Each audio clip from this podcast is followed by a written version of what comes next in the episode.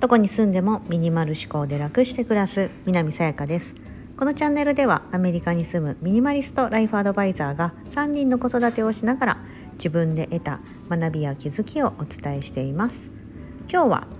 100日チャレンジ中に手放したい5つのこと。というテーマでお話をしたいと思います。はい。今絶賛100日チャレンジ中です。もうすぐ40日目ぐらいで、まあ、もうすぐ折り返しかなという感じなんですけどもえっ、ー、とまあ残りもうねあの3分の2ぐらいは嘘嘘3分の1ぐらいは終わってますので残りの期間の間でいやまだまだこういうのあるんだよなっていうのをちょっと先にあのそういうのを100日チャレンジ中の中に組み込んでいきたいなと思っている内容ですね。うん、あのまず初めに5つお伝えします。1つ目無形のデータ。2つ目脂肪3つ目メイク。4つ目ソファー。5つ目炊飯器。この5つですね。ちょっと説明していきますが1つ目の無形のデータこれはデータ化した写真とか動画とか、まあ、主にそういったものかなと思うんです。まあ、あとはあの仕事で使っている資料とか何でもそうなんですけどスマホだったりパソコンあとハードディスクとかなんかそういったところに入っているデータですね。うん、なんかねほらねあの物自体はねこの見えなくってそうあの手に取ることはできずそのデータとしてそういう機器にデバイス系にですね収ま綺麗にペペッと収まっちゃうじゃないですか。なんか吸収されてる学校とく だからですね私そこはねまだねなんか無頓着というかちゃんと整理ができてないんですよ。うん、で余計なものとかも多分いっぱい溜め込んでてでなんかあのスマホとかもすぐ「あデータがいっぱいですよ」みたいな感じでアナウンスが来てああと思って慌ててムービー消したりとかパソコンに移動させたりとかみたいなことを繰り返してるんですよね。であこれちょっと本質的じゃないなと。うんいうようなことを前々から思っててこれをなんかうまくこう整理できることをやっていきたい、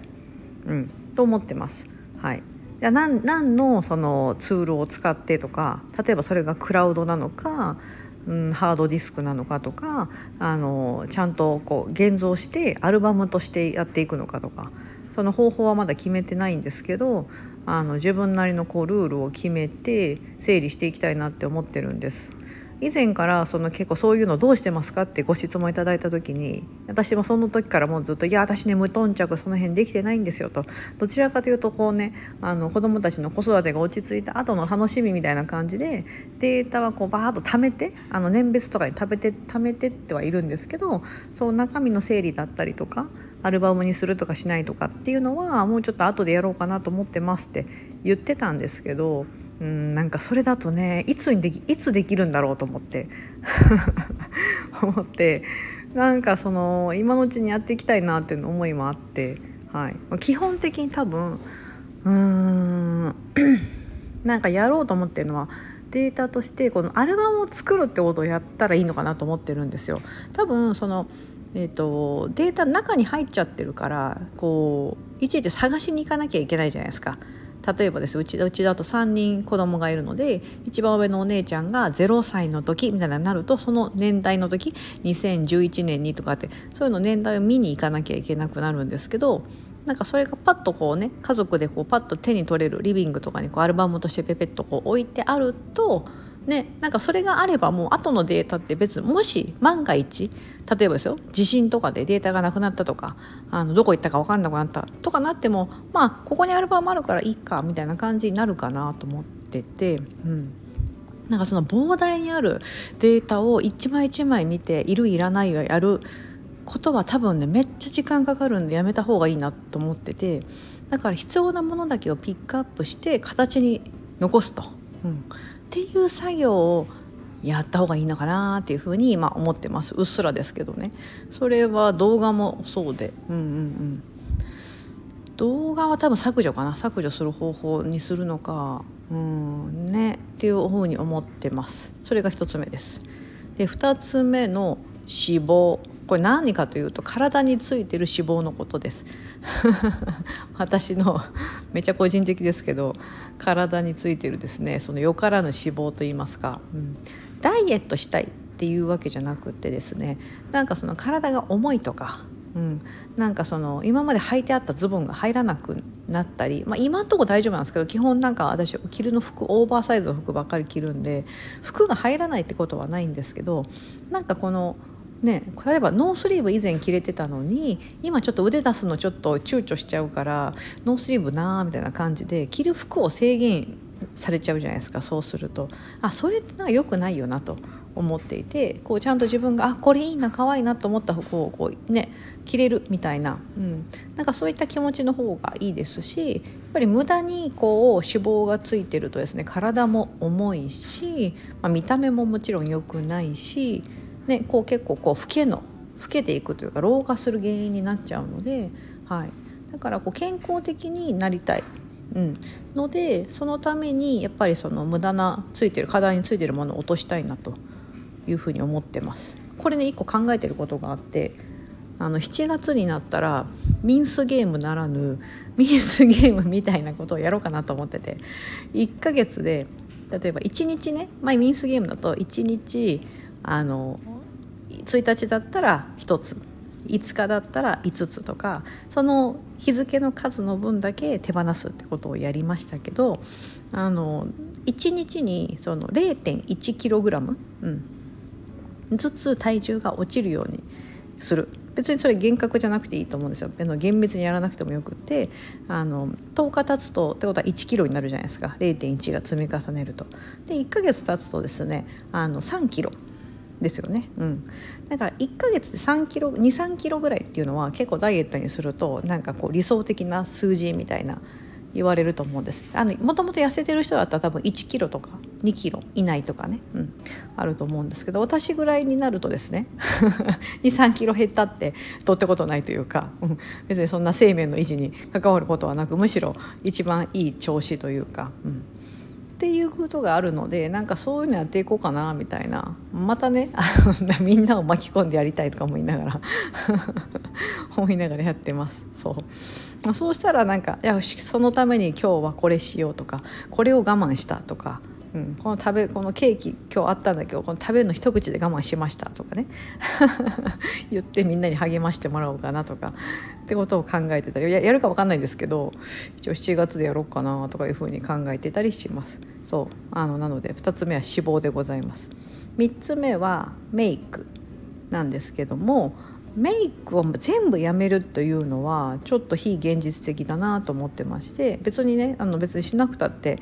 いいちゃいいんですけどなんかそれだと自分のテンションも上がらないし、うん、なのでそのメイクはしたいんですけどもなんかそのする工程をですね今例えば10個の工程があるとしたら半分ぐらい5個とか6個ぐらいにしたいなとか、うん、そのためにいやあのね本当は多分健康的なもっと生活すればそのファンデーションののりが良くなったりとかシミとかね、が気にならなくなってコンシーラーいらないからその1個家庭減らせるとか、ね、なあとなんだろう。今ね1個やめてるのはチークやめてるんですよね。あのほっぺに塗る。あのほらチークブラシでこうシュシュッとこうねちょっとこう女性の方だと分かると思うんですけどあれを今なくしてみたりとか、うん、してます。なんかあの例えばですけど眉毛。眉毛あるっちゃあるんですけどなんかちょっとままばらなところがあるんで書き足してるんですよ、うん、書き足したり髪の毛の色に合わせてあのアイブロウマスカラみたいなのやったりするんですけど例えばそれをタトゥーアイブロウタトゥーみたいなのにすれば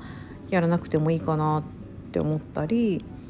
ねなんかそういうことをですねやっていきたいなと。ちょっとねアメリカにいるからなんかね難しいっちゃ難しいんですよね本当はなんかアイラインのタトゥーとかやってみたりとかねしたいなとか思ってたり松江区にね行ってそのマスカラとかアイラインを引くっていうその工程を省くみたいな、うん、こともできると思うんですけどなんかねのしたいなそうしたいなと思ってます。なんか薄くするというか今例えばなんだろうなアイシャドウをなくすとかいうことも考えてます。チークなくしたからアイシャドウを次なくしてみようかなとか、うん、なんかそういうことを考えてたりします。そう3つ目がメイクです。で4つ目4と5ここはですねあの物質的なものですね。さっき言った無形のデータとかなんだろう脂肪とか メイクみたいなところはどっちかっていうとなんかこうねこう形あるものっていうかちょっと違うと思うんですけど、うん、あの4つ目のソファーと5つ目の炊飯器というのは家の中の今は生活必需品的な感じで家にドンとあるんですけどこれをですね100日チャレンジ中にいけるかなみたいな やりたいなっていうふうに思ってるものです。はい。ソファーはですね3人掛けのソファーを窓リビングの窓側にこうつけておいてるんですけどもこれです。このでっかいやつ。これを言ってやりたいなっていうふうに思ってます。はい、でも子どもたちから大反対食らってるのでこれはですねちょっと説得をしながらやっていかないとなと思ってるところとで炊飯器はこれはその私の朝のはい、あの効率をもう少しちゃんと上げればいけるんじゃないかなと思ってるんです。今そのタイマー機能ですね。夜仕掛ければ朝こうご飯が炊き上がってるってそのタイマー機能のところがですね非常にありがたくってあとはこうセットすれば自動的にいい塩梅でご飯炊き上がってくれてるじゃないですか。炊飯器だと。で今その私が持ってるお鍋ってステンレス鍋なんです。本当はそれでご飯美味しく炊けるんですよ。なんですけどそれにはタイマー機能はついてないからあの火にかけてこうプシュプシュッとこう沸騰したら火を弱めてその後10分とか、うん、であのそれ10分経ったら火止めてとか、うん、っていうこのこの2手間ぐらいかな。2手間ぐらいがですね、うん、私のその朝の時間帯できないんじゃないかなと思ったりしてなんかそれでご飯こう炊くの失敗したりとかね、ちょっと硬くなったりなんかこびりついたりとかしたらうわーみたいな。で朝毎朝みんなあのお弁当をね作ってるので子供たちとかの。なんかそれを考えるとですねああみたいな。でそれでなんかも朝からイライラしたくないしなと思うと炊飯器今手放せないんですけどもそうもう少しですねその朝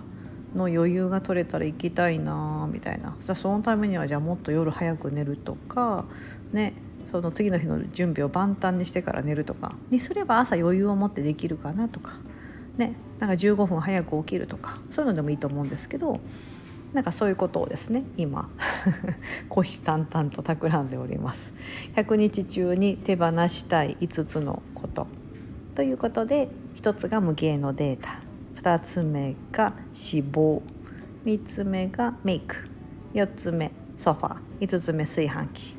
というようなことをまだこれから手放していきたいなと思いながら、まあ、もうすぐ40日目。に差し掛かろうとしております。さあ次は何を手放したり何をやめたりするのでしょうか。はい、ぜひ皆さんも楽しみに待っていただければ。あとなんかこういうの手放してみたらっていうのがあったら是非お寄せいただければなと思っております。今日もここまでお聴きいただき本当にありがとうございます。素敵な一日をお過ごしください。